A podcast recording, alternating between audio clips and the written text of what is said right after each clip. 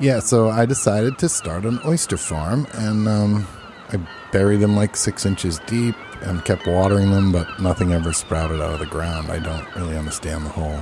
Well, plus you got your tractor stuck in the in the pond. Oh, you're supposed to plant them in water. In yeah, I get. Well, I don't know. Wait. Oh, wait. Hey, we're rolling. All right, well, let's roll. Well, I'm Rich. And I'm Mark. And we are Two, Guys on Block Island. What shall we do with the sailor? What shall we do with the? So, our guest today, uh, I think we're going to get a lot of great information from him. He's a smart fella. At least he says he is, or maybe he doesn't and other people do. He's Uh, smart. I yeah, know him. He's yeah, smart. He's Put it this smart. way: he's smarter than you and I put together, which isn't saying much, but it's Let's not push. All right, you might be right. Um, but yeah, we're going to hopefully learn a little bit about uh, solar power and oysters and all kinds of good stuff. And uh, it's Chris Warfel. Hi, Chris. Welcome to the show. Hi, thank you. It's a privilege to be here. true. Privilege. wow, I don't know. no one's about ever said that Yeah. before. I know no one's ever used the word privilege when being in my presence at all. No. usually. Yeah. So, uh, yeah. So we like to uh, kick off uh, our conversation with our guests with uh, kind of the you know the routine question. I guess is uh, we like to talk about how how'd you get to Block Island and when when when how and what made you come here, what made you stay, that sort of stuff. So wh- when did you come out here? I think it was 1982. Okay, And I actually got here because of a motorcycle accident. that's a new one. yeah. I had uh, somebody had uh, run a stop sign and hit me broadside. And I spent quite a long time in the hospital with a lot of injuries. And after that, um, one of my brothers asked me if I wanted to come out to Block Island. Uh, my brother John, who was a teacher here, and try and you know get my act together, convalesce, and all that. And I said sure.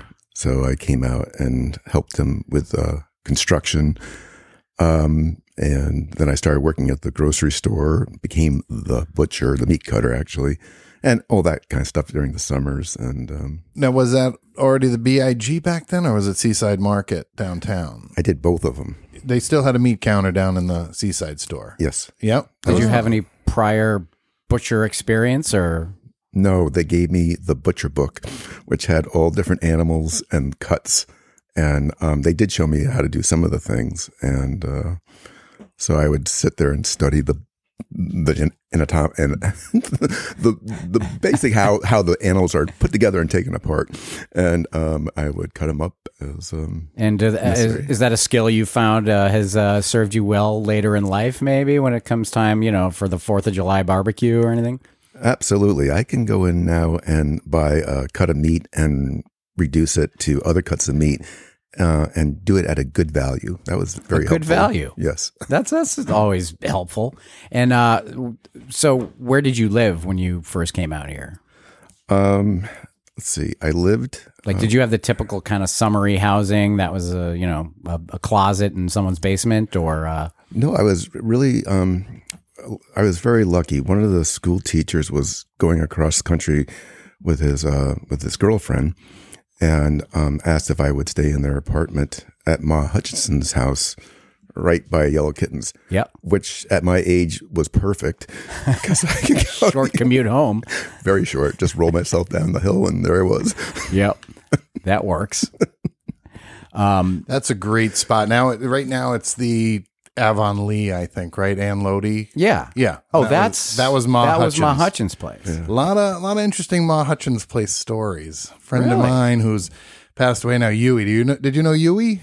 Maybe back I in don't- the day. I don't Uh, know. So Huey's a big guy, big red beard, and he decided to grow some pot plants in the in the window, like right on the windowsill. And uh, I think I, I I don't know the story for sure, but he he got a knock on the door. You know, Really? Yeah, this is back in the day when it was big taboo. You know, it wasn't like today where everybody's got Yeah, yeah. It's you know, it's fairly accepted now as a medicine and all that. But yeah, yeah, Ma Hutchins' place right there on the window. and was it like a just a boarding house in those days, or was Ma Hutchins' house? She lived there and she rented out rooms. I, I think it was the latter. She lived there and rented out rooms, and my rent was basically taking care of the of the garden.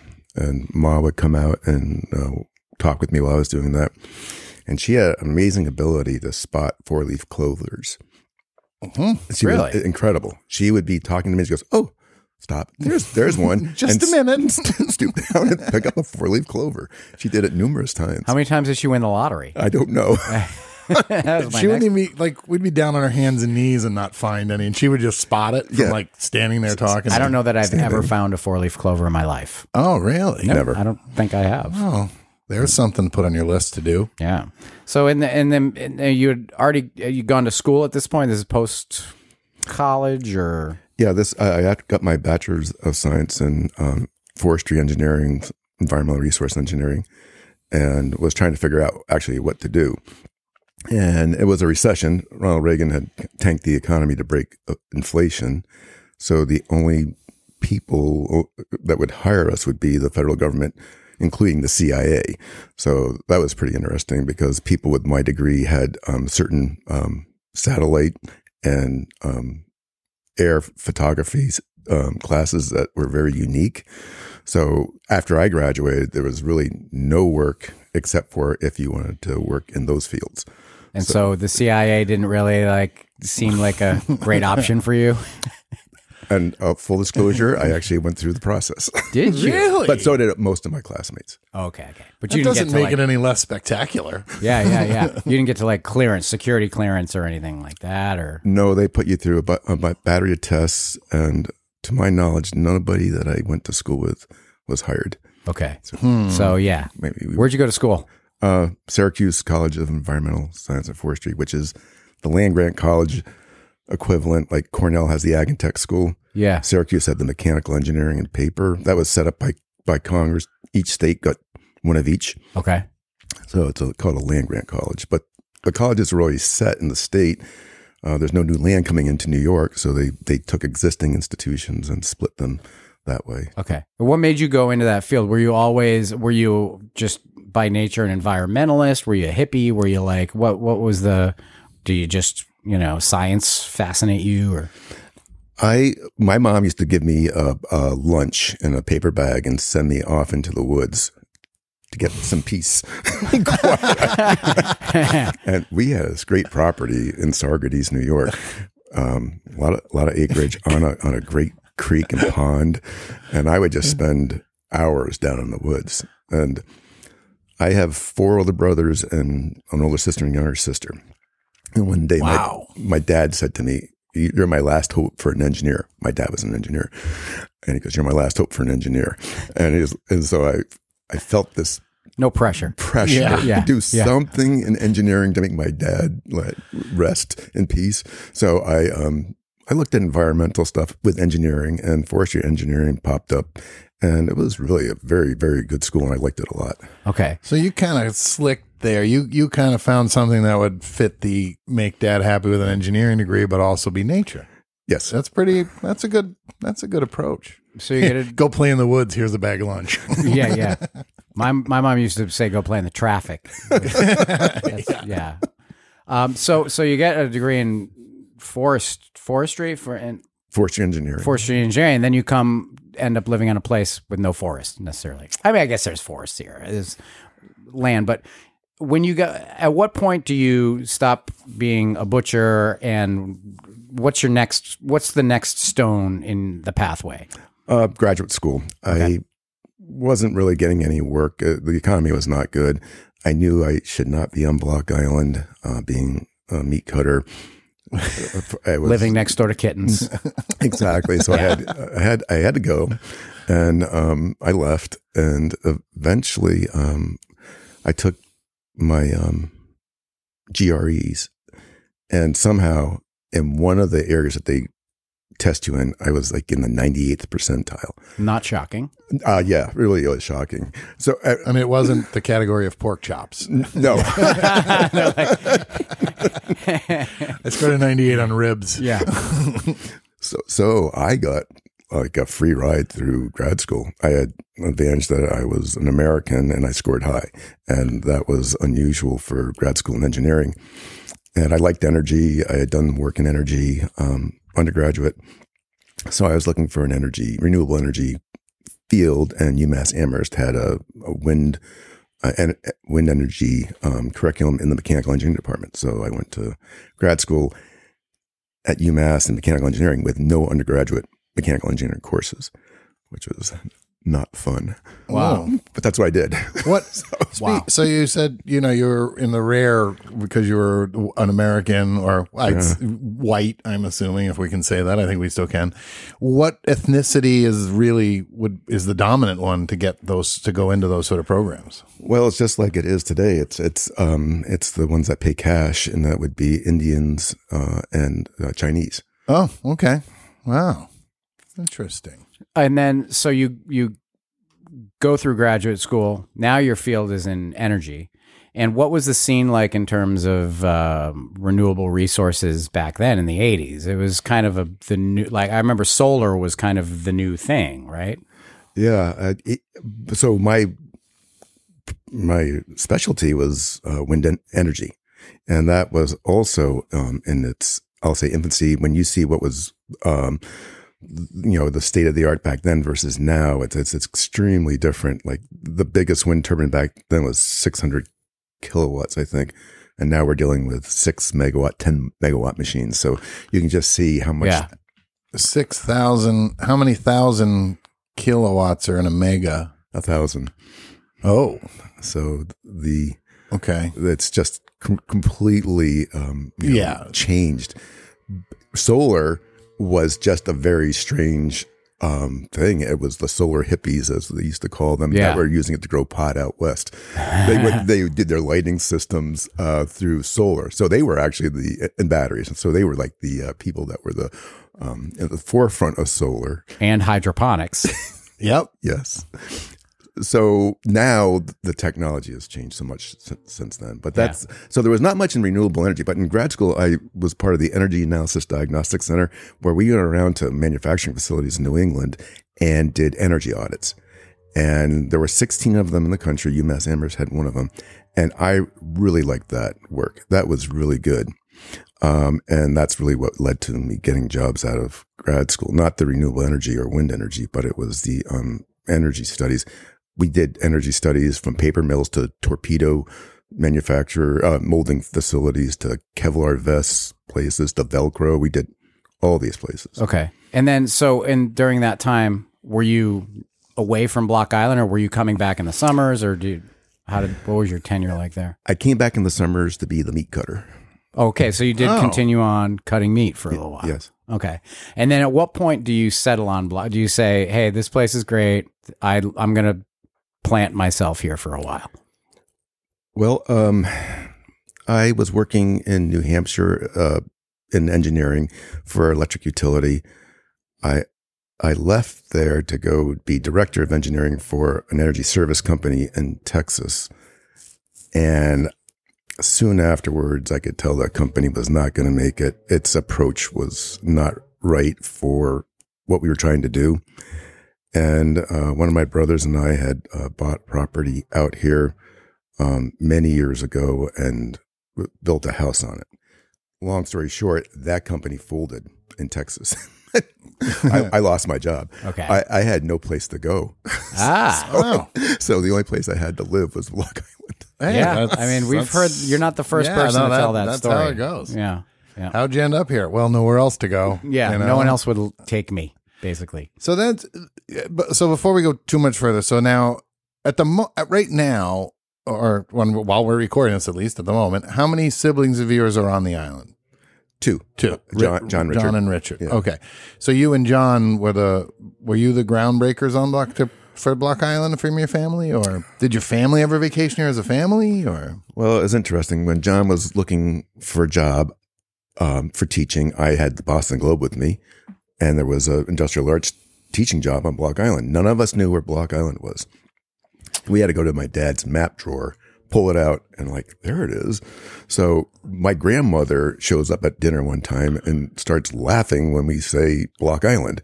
And we're like, why are you? My grandmother was from Boston. She played cello in the Boston Symphony. She was not a giggler. And all of a sudden she's giggling. And it turns out she was part of a quartet that used to play at the Royal when it was a speakeasy. oh, So she really was the first one that I know of that from my and family that was you out here. no idea about this connection? No clue. Really, that's a Until she- pretty neat That's a pretty neat one. I It's wonder funny. what- a lot of people start giggling or chuckling when you bring up the royal. yeah. Yeah. yeah. Yeah. A lot of uh, antics we've heard there. Yes. Yeah. It took a while. She never actually confessed the story, but my mom, uh, her daughter, put put put it all together for us. That's pretty cool. So there was a bit of a Block Island connection in that sense. Yeah. So then you do. So you do end up saying. So again, when when you when are you like, okay, I'm going to stay here, and what what? Well, again, you what year was that? You said I you'd think, lost your job in Texas. I think 1997, 1998. Okay, so mid '90s. Yeah. You get here, and you're like, all right, I'm gonna. And then what did you do? Then No, I was trying to find work on the mainland. Right as soon as I got here, I was like interviewing all over the place because my director of engineering at the energy service company, aka ESCOs, was pretty coveted. ESCOs were all the rage back then. So I would be getting all these interviews, and basically, I realized they were just picking my brain for what went wrong. And, and you're basically an Wait, unpaid what, is, what does that term mean? ESCO. What is an ESCO? energy service company. Oh, okay. That's a. I never heard that one before. Yeah. Um, well, you don't hear about it anymore too much because um, they've kind of fallen out of favor. Um, their business model is, is very tough.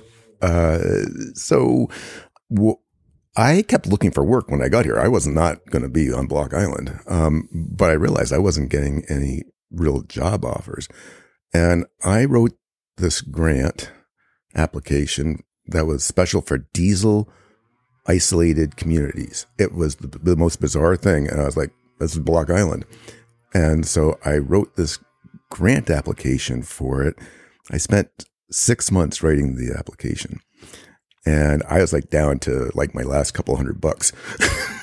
and we were, a- I, the company was awarded three quarters of the national award Oh wow! and and I remember the that back then they had regional DOE um, Department of Energy offices, and the guy who was should have been part of this called me up and says, "I don't know who you are, but I'm going to fight this, and you're not going to get that grant because I don't think you're qualified." And I was like. I said, I really do know what I'm doing with this.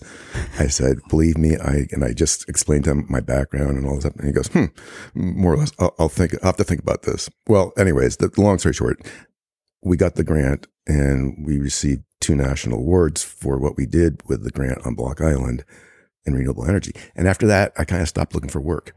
So Yeah. Yeah. Did you ever uh, write a letter to that guy and be like, "Yeah, by the way, how do you like these apples?" Actually, we became very good friends. Um, and um, he retired. I, if I go to Boston, I stop in and see him. Oh wow, Oh, that's, a good cool. end of the Oh, story. he's, he's very, Yeah. he's a very cool guy. All right, sweet. So then, what? So the grant allows you now to do what? Well, that grant um, was to devise a, um, a renewable energy program, and I had written out how I thought the program should occur. We would identify sites and oversee the bidding and installation, uh, quality control of, of the installations to make sure they were good and compliant with the program. And It's all still solar at this point. We're talking. with solar, then wind, and then we asked if we could add solar hot water. Because people back then, solar hot water was very popular. And the DOE, Department of Energy, said, yes, you can add those technologies. So we did some of um, all those technologies Wow. small wind, a, a lot of solar hot water, and a, a lot of solar electric. But back then, again, solar electric was nothing like it was today. You know, it, it was like a jalopy compared to a Ferrari, Yeah. as, as today its technology is. Yeah. So how was it received out here back then? Where were people like, "What's this newfangled solar? It's a you know, it's a it's just a fad or a trend or or Well- was it accepted or people interested in it?" Uh, Kim Gaffett on the town council was um, first word in the time, and she was quite supportive. And I think the town council in general was supportive. Um, the power company, not supportive, I would Obviously. say. Um, and it was difficult. And that, for the listeners who aren't familiar, at that time, the power company was still privately owned. It's not currently, and I hope we get into that, but that was, it was a private company, right? It was just a private business. Yep. And also for the listeners that don't know, the island at this point, Chris touched on it, but it, the, the entire island was being powered. We were getting our elis- electricity via two diesel generators, correct? Yes. Which burned most of the time, most of the time. Yeah, when they worked. or kind of getting power. Yeah, yeah, yeah. Between brownouts, we would get yeah, power. yeah. Um, so that was the situation. The island was burning diesel yeah, fuel. How, how many? There's so much I want to talk to you about now, we're, and we're bouncing all over. So yeah, how I wonder how much diesel fuel the power company was burning in a year. Is it like a million gallons? You think? Oh yeah, I would s- I would estimate at least that much, and it's all recorded as to how much they um, generated because it's a function of kilowatt hours. If we know the kilowatt hours, we can back back out how much diesel consumption. But those diesels were operating at very low efficiency because the peak to high high demand times, low demand times, electricity out here swing quite a bit. It was really tough for those diesels to meet the load. But you know, I, I did mention that Block Island wasn't all that supportive, but I have to say they really didn't throw any um, major roadblocks in in the way. They just kind of stand stood aside and uh, let me do what I was supposed to do. That's good. Yep. So, uh, and then, so when does when does oyster farming become something? Uh, we'll w- get back to the power company a bit. I was asked by somebody if I could uh, de- design a, a a pump system for uh, incubating oysters um, with renewable energy, because the reality is a lot of farms throughout the world don't have access to power. They're remote. They're in the ocean or you know away from shore power. Even um, you know things like crawfish farming, shrimp farming. They're they're not near power supplies. So designing a power supply for a pump for a, a, a air blower or something like that that's something I knew how to do. So I designed um, what's called an upweller system. It's a pump that forces water and with that the food past the oysters when they're small. They feed more because there's more food going by them and they grow faster. Oh, I was wondering, like, what do you need power for? Yeah. you just dangle them in the water, but I, I get it because that's. A, I think one of our episodes, I said to you, Mark, that the best clamming is near the bridges where the tide run. The more the water moves, the Yeah. faster the because they rely on passing uh, nutrients to absorb. So. Anytime there's a slack tide, they're not absorbing any new stuff. Right. So you're basically so this pump system for an oyster farm creates a false constant tide movement, basically. Yes. And had had you had an interest or any knowledge of uh, uh, shellfish or, or aquaculture before this, or this was just uh, it was totally a function of designing this pump? Yeah, it was a problem that was uh, given to me to solve, and I just solved it like an engineer. You know, I approached it, and our design received a, a grant from the Slater Foundation twice, Wow. And it was very success- and successful. And I would say it was probably it was not the first upweller that was solar powered, but if you saw the first one, it was very very small. This was much different. Um, and after that, now it's it's not that unusual to see solar powered upwellers. And did you design that for someone out here or for someone somewhere else? for um, uh, Todd Carrere, who had a farm out here. He, had, he was the second oyster farmer out here. Okay, so did, is that did you learn from Todd uh, the, the about oyster farming? I did a lot of research on what oysters needed for flow and um, designed it on that. Todd had um, experience in how to farm oysters conventionally, but no experience in upwellers. Nobody, nobody really had much Yeah. experience in that. And so when do you start your own oyster farm? Well, Todd left the island and um, told me that it was illegal for me to hold oysters because I didn't have a farm. And I was taken aback because I had bottled the oysters. it's like I don't want to. what do I do with all did- these oysters now? I don't want to. I didn't Yeah. want to give. I hope you like the new car. Oh yeah, and you have to register that. oh, I do. so, so I called the state uh, aquaculture coordinator at the time, and I said, "Is that true?" He goes, "Yeah," but he goes, "But we can set you up with a farm." That's how it happens. And that's I was like, "Oh, yep, that's exactly what happened." what year? Uh, about when did you take? When did you officially have your own oyster farm? I mean, how many years have you been doing it? I should say. I have been doing this 18 years. I realized so. Wow. 18 years ago. Wow. And do you? So I know I see the one that rests in the pond in the shallows between Corn Neck Road and the Sullivan House Peninsula there.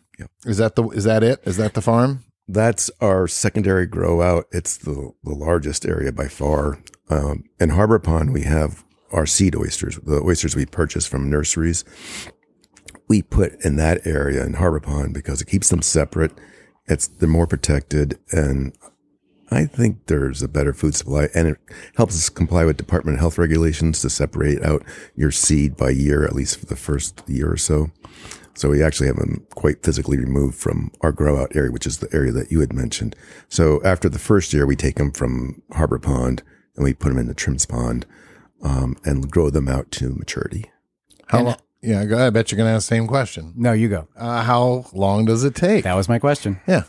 It is a function of what size you buy your seed at. When we started, we did what everybody else did, and that we would buy our seed at two millimeters, which is a sixteenth of an inch. And I remember one You don't want to be like, whoops, drop the bag overboard. Yeah, that's, which has hap- happened many So times. that's like the size of a ah. pencil eraser. yeah, even smaller, A little smaller than a pencil eraser. And I remember one of our pumps on the upweller, uh, the netting in front of the intake had uh, dislodged. And I was watching this white stream go out the back of the pump. And I go, what the heck is that? I realized it was bl- sucking up and blowing out Chopped oysters. all the seed, thousands of seed oysters. Oh, problem. But back then, that's what, you know, we were told that was what we did. It, the, re- the problem with that was it took too long to get the oysters to market. It would take uh, three to five years. Oh wow. um, and you would lose so many of them to crabs or just handling problems or just innate mortality. Um, there's a very high mortality innate in oysters. Um, so here's a, a factoid that puts that into perspective. I think if if one um, oyster's progeny survived for five successive years, their progeny would be 25 times the volume of Earth. That's how prolific they are. And they need to be because there's such a high mortality rate. So, Wow. so embedded in their DNA is to produce a lot of uh, spat and, um, you know, hopefully overwhelm Mother Nature's competitors by numbers. Spat. Spat. So what's spat? That is when the male and female um, Oh, zygotes Got get it. together and create an oyster. Huh. Baby batter. got it. Oyster baby batter. It would be interesting to see if anybody knew what that was, like making oyster spat dressing for Yeah. salad. we have a we have an oyster spat vinaigrette today on a nice arugula. Oh my god. I think sea urchins are about the same thing. Oh gosh, There's a lot of directions we could go with that. How what is a typical yield for you in terms of oyster production? Well, uh, again, it depends on our year. So we are trying to get to at least 100,000 oysters um, a year. a year. Yeah. So w- now we buy our oyster seed much larger. We buy it at a quarter inch Okay. to three eighths, and that has improved survivability and our ability to get stuff to market better. does their fragi- is fragility a word? Fragileness of, of their life improve as they get older. So when you, you're buying an oyster that's even two or three times the size of those little two millimeter ones, they're a little less delicate. Yeah, they can sustain um, crabs better. Um, a lot of the mortality that happens quickly has already gone by, and so we, the survivability is much better when we buy them in a larger size. They're more expensive by far, but it's Yeah. worth it. But your yield's faster. Your turnaround time is is cut down by a year or two, probably. And is it a certain um, uh, breed of oyster or a, a, a species of oyster? What do you call it? I don't. Uh, from my understanding is from like Nova Scotia to Texas, all the oysters just about on the East Coast are Crassostrea virginicus, which is the eastern oyster. I mean, they all get the, the the nice thing about that oyster is it takes on the qualities of its local waters more than any other oyster that I know of. Like if you had a Belon oyster in France and had one in the United States, they taste the same, but not with the eastern oyster. So you hear about all these different oysters, Yeah, the Watch Hill oyster. Yeah. You Yeah. have the yeah The blue point. Yeah, uh, then- yeah. Ninigrets. but genetically they're almost identical. Really. So it is really all about the water and the nutrients in the water and what's happening in that ecosystem around. Huh. Yes. And that's true of a lot. I mean, I gotta be honest. I I'm an avid fisherman, and I w- can't even stomach the thought of eating a freshwater bass during the summertime. But if you catch that bass through the ice and you eat it, it's delicious. Really? Yeah. It doesn't have any like in the summertime it almost tastes like you're eating the pond water. Like you know oh. that smell by the pond? Yeah. Yeah, that's what the fish smells and tastes like. But then in the winter, the meat is like white and firm because the water's crystal clear. You know, there's no algae. They're not they're not processing algae through their gills. And I think that really, uh, Yeah. it's amazing the difference in the same fish six months later. You know, because of the change in the you know. Yeah. What's around it? Its environment. Yeah. Do you, is it difficult to say goodbye to some of the oysters? Do you get attached to certain ones more than others, like their personalities? What, what's the personality of an oyster like? Well, I'll tell you, they don't talk much. Uh, they're very quiet. Um, Is that one of the reasons you enjoy them? Exactly. They're good listeners. All hundred thousand of them. None of them are on the town council. No, good. I, I really don't get attached to them. I get attached to their shells, though. I do every once in a while. I'll say that's a really nice oyster shell, and I'll collect it. Any pearls? That's, yep. So the book on this oyster is about two and a half inches thick, and it's huge. There's one paragraph on pearls, and that paragraph is, I think, three sentences long. It says, "If you find a pearl in this oyster, it will be undistinguished, unremarkable, and not worth anything." Oh. Well, there you go. So, not these guys. I saw. I watched an oyster farm that they kind of grow. They don't grow like the pearls you see on the pearl necklace, but they're kind of like flat, like little teeny saucers. And this this this farm specifically raised oysters for it. Then they would seed each one with a little piece of shell, and then they would get these flat, um, these flat pearls, and that was like a healthy. It might have been freshwater oyster. Is there such a thing as a freshwater oyster? Or am I making that up? I think there is. I make stuff up in my dreams, and then I wake up and believe it's really true. So it could have been, but yeah. And this this company, that's what they that's all they did. It was like third generation of uh, freshwater pearl raising oyster farmers. And has the, so has the oyster game been lucrative for you? Is it is it something, or is it more a, a labor of love, kind of just like? eh, I mean, does it sustain itself? Is it pay for itself, and then maybe a little extra? Is it worth doing, or is it something like you're like just you do it for the love of the game, or somewhere in between? Well, it goes back kind of the the, the forestry um, experience. I liked being outside, so I liked the work, and I wanted to show Block Island that it didn't have to all be about tourism. That perhaps if we did more with our waters, we could diversify our economy more. Um, so I I started the farm partially for that reason. Um, and with the engineering company, I was su- supporting the farm. I was able to support it financially. The farm for many years never made any money. Yeah, Um, I've never taken a paycheck from the farm, but we hired people and paid people over you know 18 years. So so you've contributed to the economy, you know, of of this small island with not very many year round uh, jobs. You know, yeah, it, it, it takes a special person to work on the farm well. Well, it takes a special person to live here. yeah. That's not It's more you the point. Yeah, Yeah, I mean, yeah. you know, you, so you could pick anybody that lives here, probably, you know. But Yeah. yeah, yeah. So the farm, I would say the farm has been a financial success. Uh, it helps when we get involved in federal programs like building the oyster reefs. Those are helpful to our financial um, survivability. Um, and I think those reefs are pretty slick idea, which I didn't realize at first, but they're uh, r- growing. We actually, Block Island's got the best oyster reef projects in the state. All right, we want to hear more about this, Chris. We have to take a quick break to hear from our sponsors, and we'll be right back. Whether you're experienced or a beginner, fishing on Block Island is one of the greatest experiences you can have. Our friends at BI Fishworks are there to make sure it's great. Block Island Fishworks offers charter trips for whatever you're after striped bass, bluefish, fluke, sea bass, bonita, you name it, and they know how to catch it. If you're into light tackle fishing and fly fishing, Captain Chris does morning charters for up to three people. If your group's a little larger, climb aboard the Harley with Captain Hank, and the Harley does half and full day trips for up to six people. If boats are not your thing, then there are plenty of great spots to fish from shore. Block Island Fishworks has everything you need. They have a great selection of equipment, tackle, and plenty of tips and pointers on when and where to go and what the fish are biting. The shop, located at 40 Ocean Avenue, is open daily in season. While you're there, check out the great shirts, hats, hoodies, and a bunch of other great stuff. To book a charter, get info on the shop, check out their merch, and all things fishing, visit their website at bifishworks.com. You know, Mark, I love fishing with those guys. You ever been out with them? Oh my God, a number of times actually. And you know what? Every single time we've caught fish. It's worth the trip just to spend a half a day with Hank. Hank is a force of nature, as we know. Yeah, he's great. And you know what? A lot of times your fishing trip can include a buzz by or even a quick tour of the of the wind farm, which is pretty awesome. And you know what? The, the the greatest thing about Fishworks is that they have everything you need. Every everything.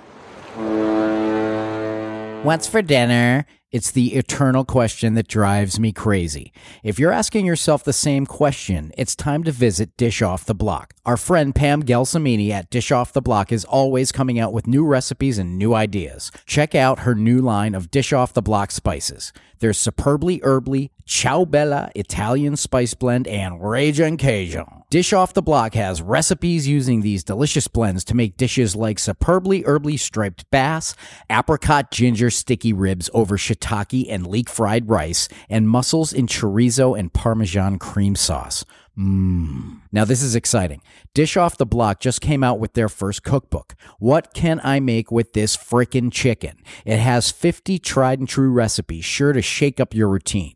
This collection of chicken recipes uses ingredients commonly found in any kitchen. Your creations will make your family think their meal came from a five star restaurant. It's chock full of easy, approachable recipes that you're going to love. To check out the recipes, read the blog, shop the spice rack, or pick up your own copy of What Can I Make with This Frickin' Chicken, check out dishofftheblock.com. Rich, I love Pam's recipes. I've tried a few of them and uh, they're great. I'm not a great cook. I mean, I'm okay. They're pretty easy to make and they taste amazing. And she comes out, you know, a couple times a month. She puts one in the BI Times. yeah, Yeah, it's awesome. great stuff. And she is like a super cool lady.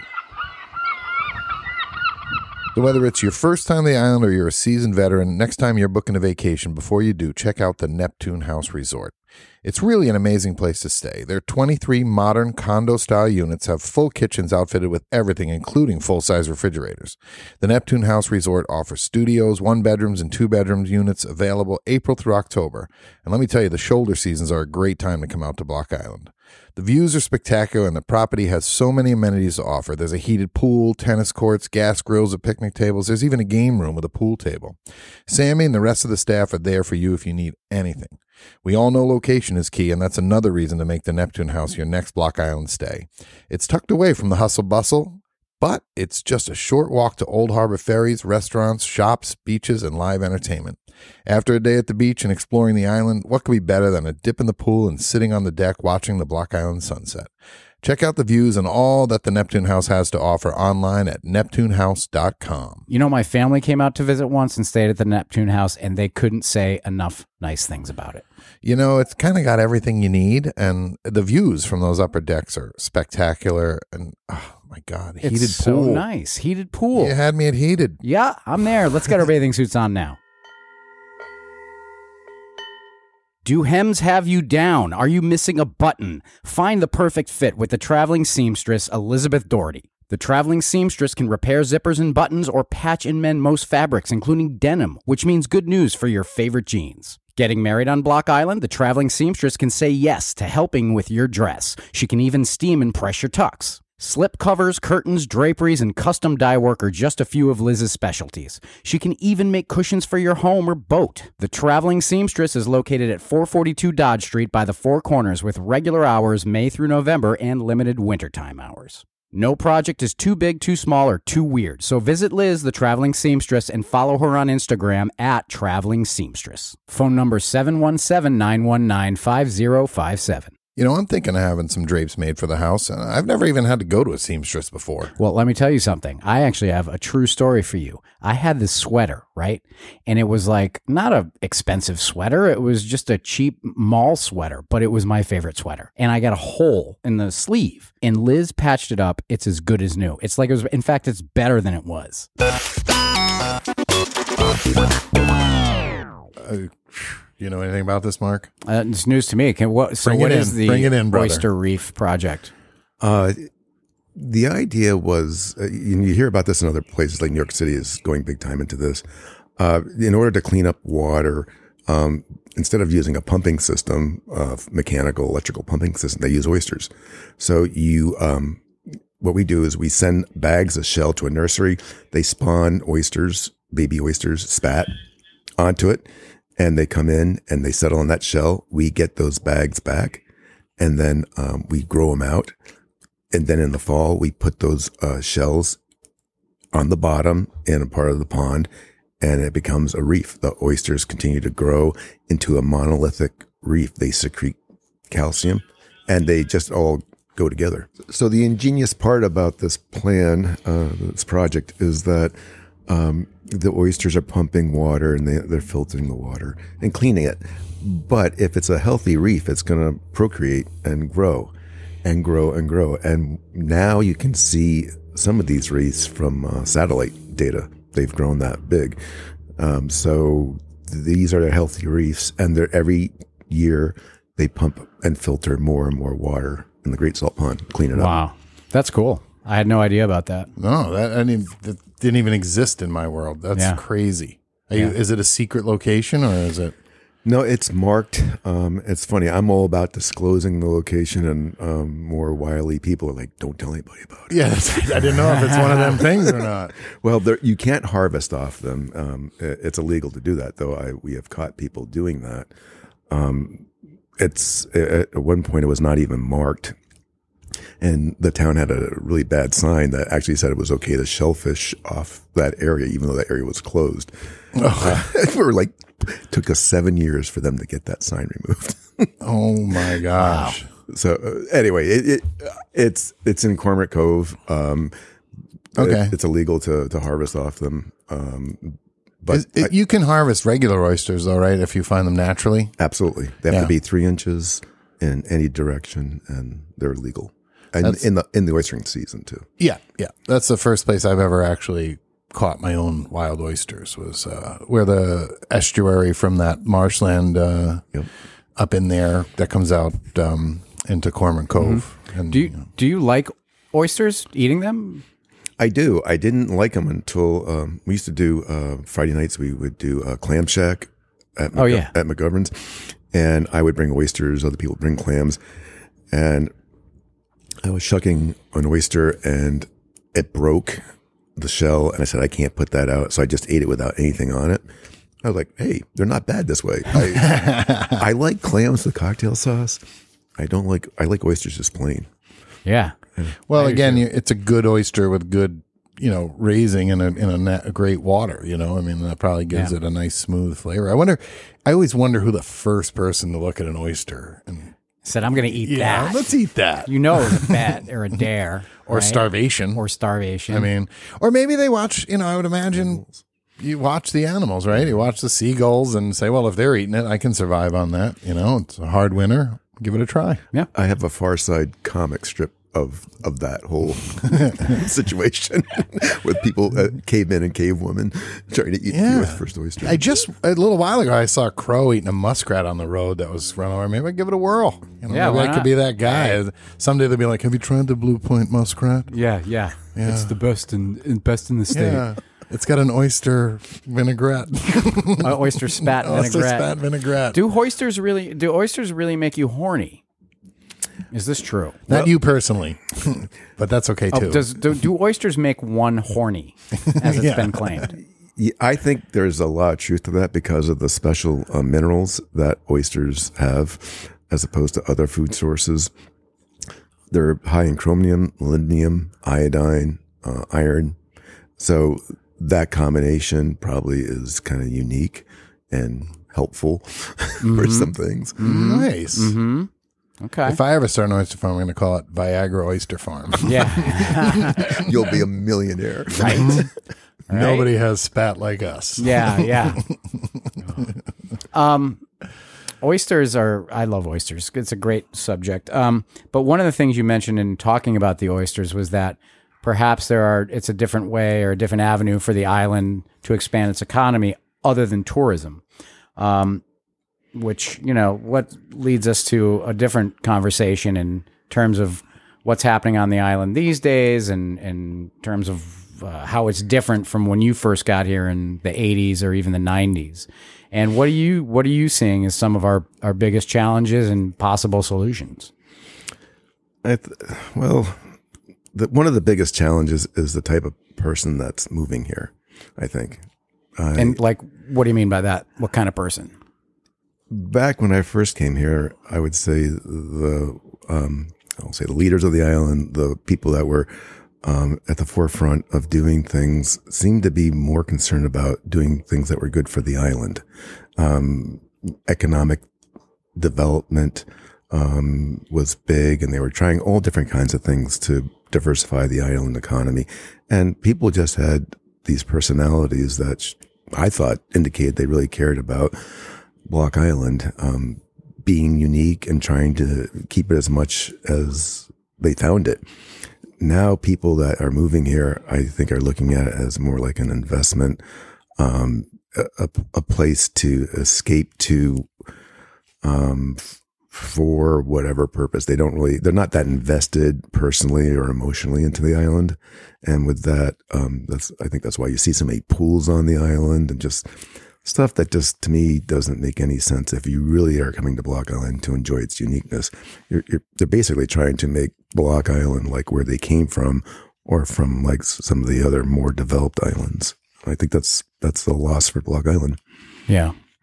Um, how about uh, in terms of the the summertime, the the the influx of tourists? Has that changed in your eyes, or the the kind of people, the kinds of people that are coming? Obviously, the numbers seem to have gone up, but some people argue that it's just it was busier back in the day. I think there's definitely more people coming here because that's indicated by the number of boats. Um, the town has never gotten control over its port and doesn't seem to be able to understand how they can do that. So with that, um, I think we're seen as a, a revenue stream for different uh, ferry companies. And so more and more ferries are coming here. That just has to correspond to more tourism. When you see the number of people that come off the ferries, it's, it's definitely more than when I first came here. Yeah. Yeah, I, I've seen a steady increase. You know, just steadily climbing. Yeah. You know? Um, and I think most of the, I think the biggest growth I would have to guess is in the day trippers. It seems to me, you know, a lot, lot more of those. You know, um, Yeah. I think back in the day, half the boat was full of people coming for the week or to stay in their cottage, and the other half was day trippers. And I'd say some boats now, 80, 90 percent, just just over here to ride around and, you know, and you know, Yeah. it's a it's a very difficult, you know. Yeah, it's a it's, a a, catch-22. balancing act. Yeah. I know, I know. And and then what? In what year? When did you run for town council? When did you first get on the town council?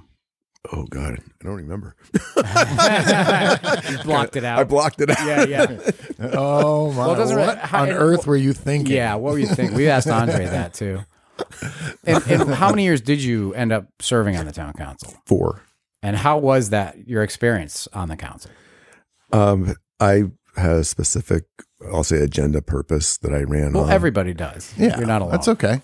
and so Most people just don't tell the truth. So that's good. I, I made it very clear what I was trying to achieve, and I worked hard to achieve that.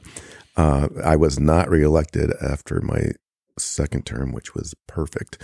I was I was so hoping I would not. I ran the third time as kind of like a, a chess move to try and keep other people from running, and that worked. But I was I had had it. Um, there was there. I don't know how much I can get into this, but I'll just say when I was before I ran for town council, I was looking at how town did contracts and how it was doing their relationships, and I thought the town was completely violating the state law. There were so many complaints from contractors that were not blessed with the town, and they were not getting a fair shot. So I wanted to make sure that that changed. Um, that, And when you you're not talking about the contractor just building a house, right? Or or are you? Or are you talking about bigger things going out to bid, like major projects? mostly bigger things. Okay. Yeah.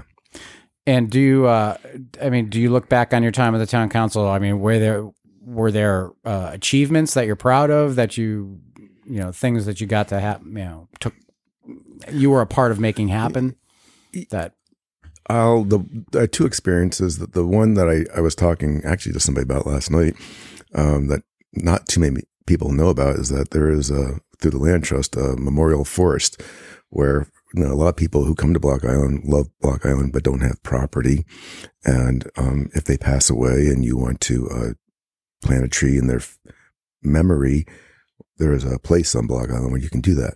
You don't have to own land to do it. You can just um, go to the land trust and tell them what you'd like to plant, and they'll work with you on that, and then you you can plant a tree in memory of a person That's in cool. your family. Um, And 20 years later, somebody will buy a house behind it and cut it down without asking because they just don't care. well, this area is very well selected. Oh, and, nice. And that's not going to be possible. Good, uh, plausible. Yeah.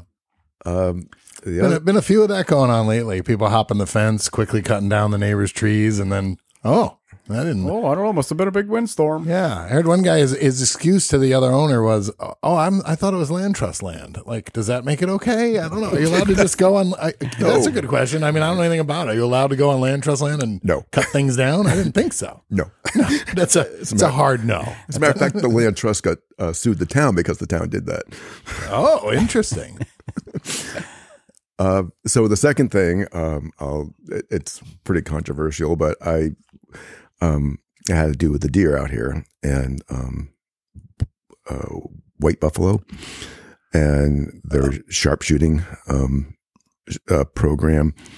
And I, I was against it for a lot of reasons initially, but then a hunter came up to me, an island hunter, sat me down and told me more than I knew. And I became very opposed to it uh, for a lot more reasons.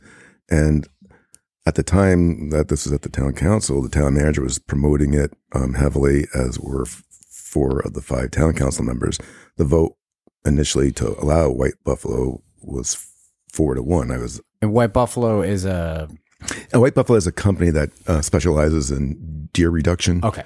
um, and they do it through uh, scopes, uh, jacking, uh, feed feeding stations. All They're all basically allowed to do all the stuff that's illegal, Illegal. for a regular hunter. You can't bait deer in and put them in a bright light, and when they're looking at you, shoot them between the eyes. You're Okay. not allowed to do that. Yeah. They would be allowed to do all of that because of special special Special circumstances. yeah. because they're special. Because they're special. Gotcha. Yeah. Everything they were going to do was against the state regulations. They had no state authority to do this. There was a real um, behind the scenes effort to get it so they could do that. And the hunters were in this island were very opposed to that. Um, Huge liability, I would think too. From a t- I, I- that would be my first thing. Would be like, do I want to be the one that's responsible for an accident due to a long shot, high powered rifle at night? You know, on block out. Yeah. Well, that, those were a lot of those concerns were, were voiced. And eventually, more and more came out about White Buffalo and their tactics and the politics. And it was then turned around to be a four to one vote against White Buffalo.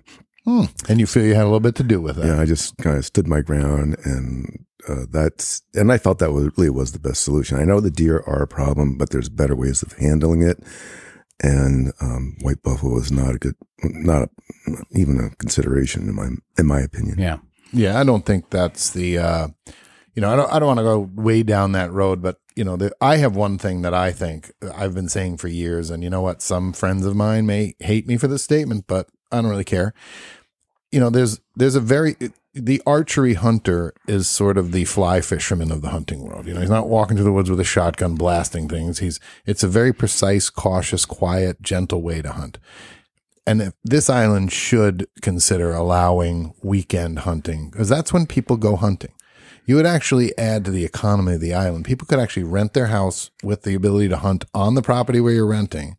And nobody's going to get shot by, you're not going to get hit with a stray arrow. It just doesn't happen when you're archery hunting. But, you know, I think there's been some, I think there's been some hunters locally that really don't want, um, you know, hunt. Basically, they don't want to enable some hunters from the mainland to come out here and do that. So I think that's a driving. I think that's a driving force behind blocking stuff like that. But that's just my opinion. Yeah. And now, um, what's on your plate these days? Well, um, now I'm doing a lot of consulting, engineering, and renewable energy systems. Um, I'm quality assurance for state programs. I inspect solar electric systems. Um, uh, in Rhode Island, I've inspected up to 10 megawatt systems, which is uh, a little over twice the size of Block Island Power Company. I, I go through the codes on that and make sure they're as code compliant as I possibly can with systems of that size. And I, I inspect all the way down to residential systems. Uh, Don't go in my house.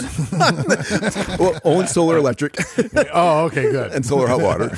Um, And we install, design, and install those systems too. And we are have been part of a education program where we trained over twelve thousand people in New York State, uh, firefighters to um, building officials to electrical inspectors to land use planners on solar, different aspects for their in, in, interest in industry. So that was a very successful program um, that recently ended. Uh, and it's, it's still probably the best program out there if you look at the presentation material for being correct and informative. So that's the kind of stuff I've been doing now, and oyster farming. Yeah. Sounds sounds pretty decent to me. Yeah. That's not bad. I like it. It's a good life. What do you do for kicks when you're when you're not farming oysters and and you know harnessing the sun to create energy? Well, I'm still harnessing the sun because I just started um, aeroponics and hydroponics in my greenhouse. So I'm kind of working through that to see uh, how that goes. But I've harvested um, watercress, kale, microgreens, dill, and I got my first tomato flower a couple days ago. So Oh, congratulations! yeah, thank you. so, so at so you really could. I mean, you're a butcher. You you raise oysters. Uh, you could really kind. And now you're a hydroponic farmer. So you could. Have you ever thought about starting maybe a farm to table restaurant? Yes, uh, not my idea though. I've been someone's been trying to talk me into that. Well, it's big. The the Matunuck Oyster Bar is big. Like Yeah. that, you know. do you know how- Perry over Yeah. in Matunuck? Yes, I do. Yeah. He's he's done quite an incredible job with that restaurant and um, He's the guy on the TV with Jack Reed, right? On the raft. Doesn't didn't he do the commercial with Jack Reed? Yeah, yeah, He's yeah. out there. Yeah. yeah. Um, yeah, that's a that's a I mean, I have a, a suggestion for the name. You could just call it Spat. that's the name of the restaurant. Um, I'm sure the person that has this idea is listening to this and will. Oh. Um, I'll- Take it under advisement. maybe. Look, I'm just saying, all those trendy, cool restaurants in New York City, they're all Yeah. short, one word, you know, names. It seems like these days. So I'll get back to you on that. Okay. All right. We're all ears. Um, God, I, I, I feel like there's a billion more questions we could ask, but once again, another hour has gone by in the blink of an eye. Really? Truly. Wow. That's so crazy. Um, Chris, we'd love to have you back again at some point and maybe cover some more ground, you know. Would you come on again with us?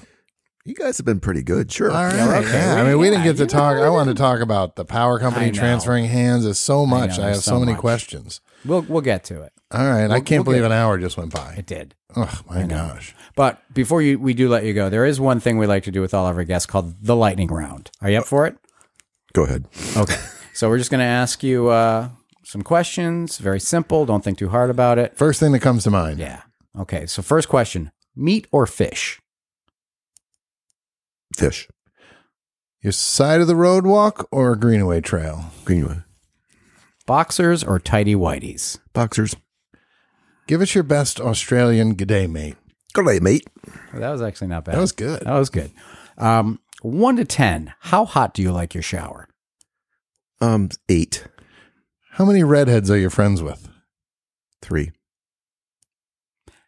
Spider in the house. Kill or catch and release? Catch and release or just leave. Move. Sell the house. C, gone. Sell- call the realtor. Sold. Sell No, the no, house. leave, leave, leave the spider. The Oh. spider. they get rid of a lot of flies. Yeah, I don't. They don't. You know, that's that's a good. Just ask them nicely not to use your toothbrush. Wow. Well, that wraps it up. Uh, Yeah, Chris. thank you so much for joining us. It Yeah, I- pleasure. I really, literally have another hour of questions because there's a lot there. I learned once again so much. I hope our listeners learned too. Thank you, listeners, for listening. I'm glad you could be with us, and I hope you enjoyed our conversation with Chris Warfel. Uh, don't be afraid to reach out with us, suggestions, ideas, comments, whatever you'd like. Um, our email is two guys on bi at gmail.com. And don't forget to follow us on our social media platforms. And uh, please subscribe to our podcast on either Apple uh, Podcasts or Spotify or whatever platform you listen to us on. Yeah, and if you know someone who might enjoy the podcast, please tell them about it because some people don't even know what a podcast is. And if they find out, they'll really enjoy listening. So thanks again. Uh, thank you, Mark. Thank you, Rich. I had a great time. Me too. It was a lot right. of fun. Yeah, All we'll right. see you next week. Can't wait. Bye. Bye. Hey, Rich. Yeah. I was thinking about going to make some oyster spat souffle. What do you think? Oh, you have at it. I know the man to talk to to collect the spat. Do you want me to save you some? I, am not. I'm trying to envision how you. Would or you're not milk, a big. How do you spat? milk an oyster? Well, you wouldn't really. Never mind. I don't want to talk about it. All right. what shall we do with drunken sailor? What shall we do with drunken sailor? What shall we do with drunken sailor? We'll the morning.